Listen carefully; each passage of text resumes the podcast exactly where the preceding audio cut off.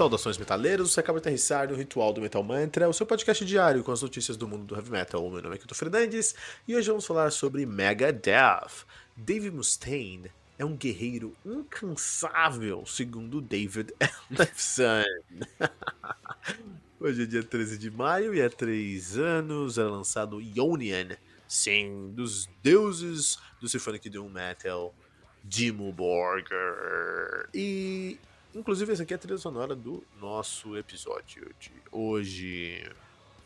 Uh, Yuri, seja muito bem-vindo, Yuri Brawley do Mondcast ao Metal Mantra. Opa, muito obrigado. Legal. E você tem um podcast chamado Java Porco Sorridente. Me ajuda, ajuda a gente a entender o que é o Java Porco Sorridente. Java Porco Sorridente é literalmente assim. A gente até tem um tema ali que a gente vai tentar puxar, pelo menos no início do episódio, mas basicamente o Java Porco Sorridente a gente vai no, na live do nosso Twitch, né? twitch.com é, ou twitch.tv, perdão, barra Java Porco Sorridente. Procura barra Java Porco Sorridente lá no Twitch. É, e daí, depois de uma hora mais ou menos, a gente ok e tal, o papo que sair, saiu. É. Então é, é, basicamente, a gente até tem um tema inicial, mas a gente nunca tem um tema final. Então o episódio vai indo conforme o vento. Ah, olha aí, cara. É, isso aí é o podcast raiz. Podcast raiz. Na verdade, olha só, eu tenho um insight, porque o podcast raiz é isso. É você é, podcast raiz é aquela conversa que você teria no busão com o camarada voltando da escola. É o, é o podcast, é a conversa que você teria na calçada com os camaradas depois de um, de um, de um jogo de futebol. Ou mesa de bar, né? Então esse é o podcast raiz, essas conversas. Só que vocês estão. Tem um podcast raiz de verdade só que no Twitch, cara, vocês estão unindo aí a, o novo o novo e o velho, vocês são aí a, a, a, sensação do momento, cara. Olha aí, muito bom. É, podemos dizer que somos o Greta Van Fleet do, dos podcasts. Exatamente, vocês são o Greta Van Fleet da Podosfera, cara. Que demais, exatamente isso, cara. Muito bom. Eu, eu tô querendo fazer um tweet aqui pro Metal Mantra, acho que tem coisas legais. Tem um podcast que eu gosto muito, muito mesmo, que faz isso, que é o God, God Mode Podcast. Com o Paulo Antunes, com o Pita. Inclusive, eu quero trazer o Pita para gravar aqui um, um, ritual com a gente. E eu tô pensando em fazer isso aqui no Metal Mantra, mas é, é complicado, é difícil. Eu sou um cara velho, não tenho essas mães. é, é, quem é velho pra caramba também é o David Ellefson, que é o maior puxa-saco da história do heavy metal. E ele falou que o Dave Mustaine é um guerreiro incansável. Ele disse que eu acho que algumas razões. Uma, eu acho que os fãs enxergam Dave Mustaine, que é o guitarrista, do, do, do guitarrista vocalista do Megadeth, líder do Megadeth, e foi chutado no Metallica por, por bebidas, né? Como seu herói. Os fãs enxergam Dave como seu herói, seu líder. O Dave é um lutador, ele é um sobrevivente, cara. Olha, ele foi demitido do Metallica por ser bêbado, expulso e chutado. Cara, Metallica não aguentou o Dave você imagina. Ele passou pelo câncer recentemente, de verdade, ele teve câncer na língua, né? Ou na boca, ou na língua, um negócio assim, que é verdade. O cara ele é um guerreiro incansável. Eu acho que isso é uma grande parte da história do Megadeth. E é mundial, cara. Isso é global, cara. Então realmente ele é, o, o, o, David, o, David acha que o David Mustaine é um herói, é um líder, um sobrevivente. Cruzou um pouquinho a linha, né? O que você acha disso? É, vamos lá. É... O Dave Mustaine ele não, não chega onde, onde chegou sem ter minimamente um pouco de resiliência na vida, né? Porque, que nem você falou, tipo, o cara literalmente, por estar tá bêbado demais, ele foi botado dentro de um ônibus rumo ao outro lado dos Estados Unidos. Ele acordou bêbado, não, não sabendo nem onde é que ele estava na vida. É, e, a partir daí ele criou o Megadeth, uma das maiores bandas de metal do, da história. É, criou é, é, é e superou muita coisa. E, engoliu muito sapo, tanto é, na saída do Metallica quanto com o próprio Megadeth, né, para manter ele para manter ele forte. Então acho que o é, assim, é, eu não sei se com as palavras do é, do Dave Ellefson, mas o Dave Mustaine ele precisa de é, é, minimamente um pouco de resiliência na vida para ele chegar onde chegou atualmente. Cara, isso é um ponto sólido mesmo, sabia? Porque o que acontece? O Dave Mustaine, ele tem um problema de alcoolismo, de dependência química, não de alcoolismo, muito forte, cara. Muito forte. Eu, eu tive a experiência de fazer uma maratona Megadeth lá no Metamanta. Eu preciso voltar a ter tempo, cara, para fazer maratona. Eu adoro fazer maratona.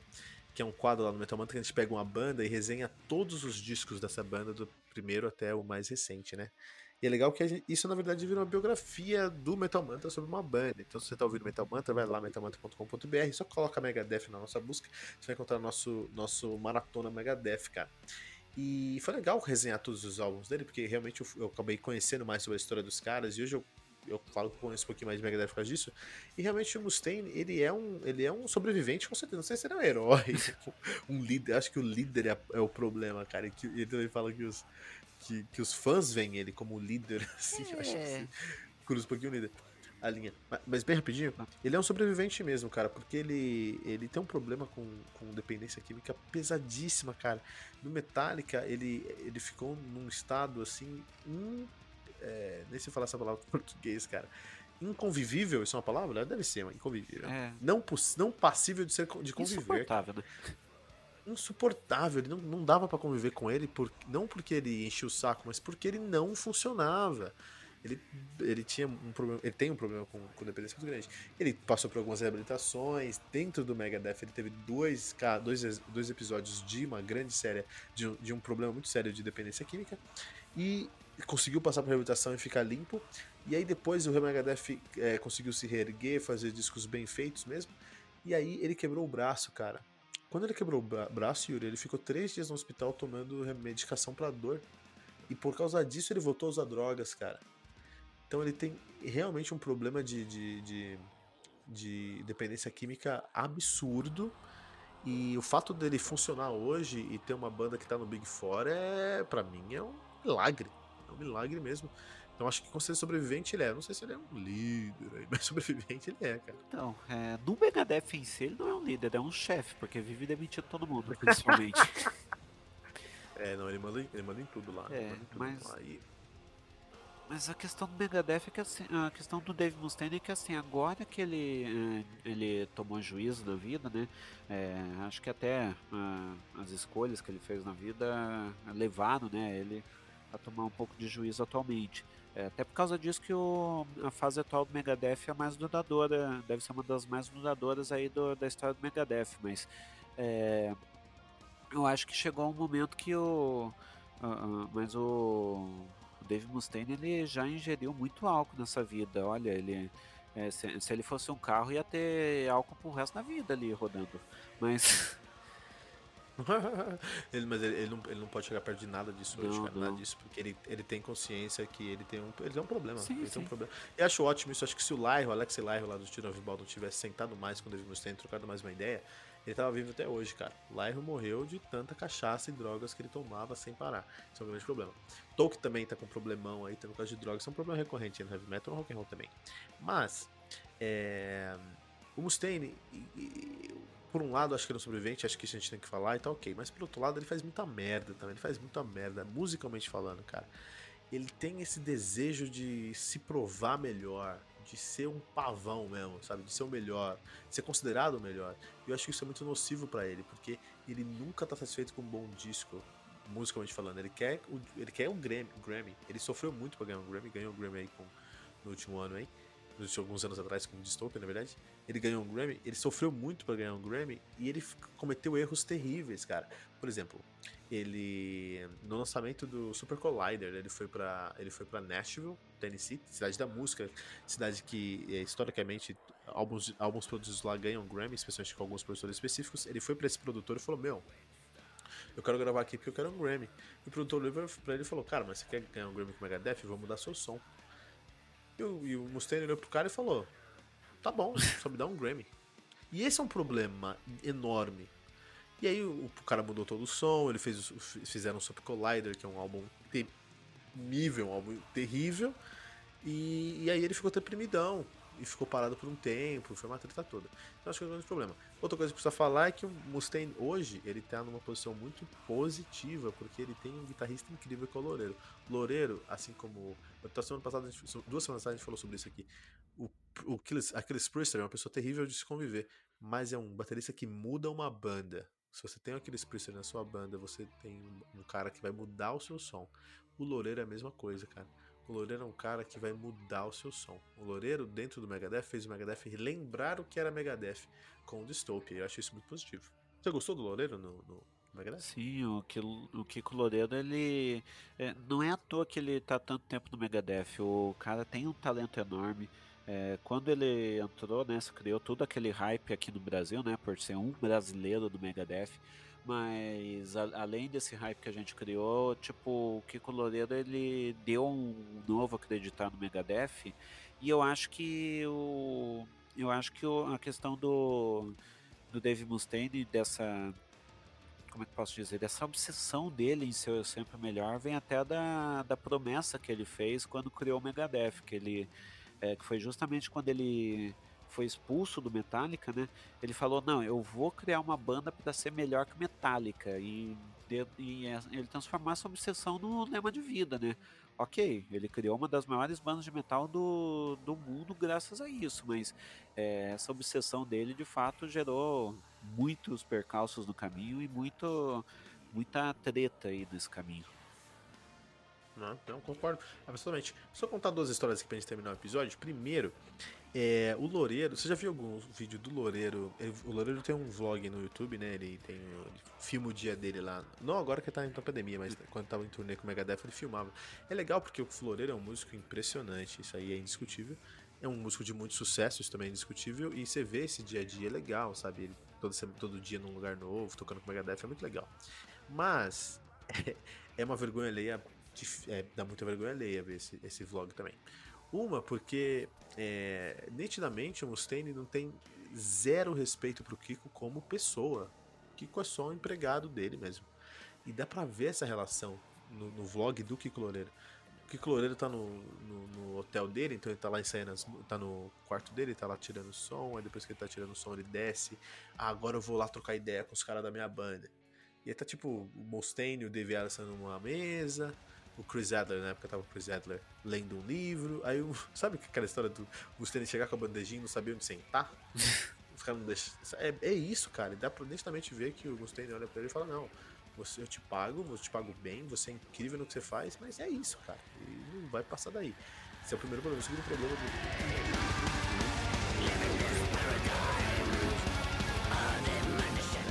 É uma pena, cara, porque. Enfim, é uma, é uma pena o inglês do, do Loureiro nesse vlog. Então eu vou mandar uma vergonha alheia. O segundo história que eu queria contar, sabe como é que o David Ellefson, que é o maior puxa-saco do Mustaine, que é o centro dessa notícia aqui, sabe como é que ele entrou na banda? Como é que o Mustaine encontrou ele? Como? Uma história muito louca. Muito louca essa história, cara. Tá na biografia.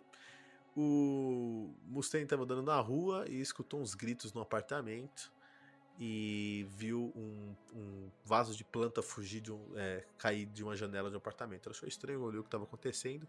Era uma mulher gritando para um cara parar de tocar baixo. e era o David Ellefson. E ele falou: Puta, esse cara vai tocar na minha banda. Oh, não, é, se tava tocando baixo, eu não sei porque que a mulher tava reclamando. O problema é se tava tocando alto. Cara, aí veio na esquina, né, meu? Isso aí eu levantei. Não, quem virou a esquina foi o Mustaine quando foi encontrar lá o cara.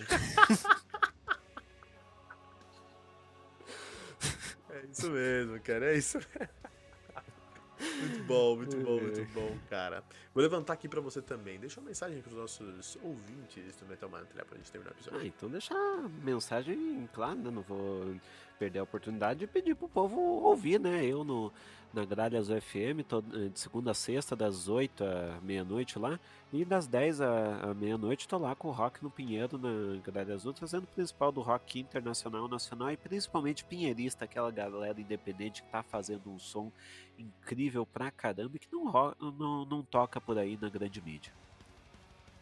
Olha aí, muito bom saindo da. Você falou lá que você toca o 0,24%, como é que é a história? Isso, é, é 0,0004%, que dá uma reprodução a cada 25 mil, é, que toca o. É, é, aliás, 0,004%, é dois zeros, é, que, é, que se importa com 99%, porque 1% dos artistas mais tocados da rádio controlam 99,996%, que significa 20, é, 24.999 reproduções a cada 25 mil. Cara, isso é um crime, cara. isso é um crime, meu. Isso é um crime.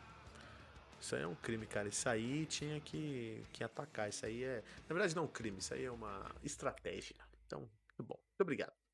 É, lembrando que no Metal Mantra todos os dias temos a nossa resenha às 6 da manhã comigo, Kilton Fernandes, tem o Ritual Metal Mantra de segunda a sexta às 18 horas, com o time do Metal Mantra e um convidado especial essa semana, termina amanhã com a presença do Yuri Brawler aqui do Mondcast, Tribuna, uma nossa temporada com convidados de peso do mundo heavy metal, o Radar Metal Mantra todos os sábados às 18 horas com Fernando Piva, não deixe de deixar seu comentário aqui no Metal Mantra, em metalmantra.com.br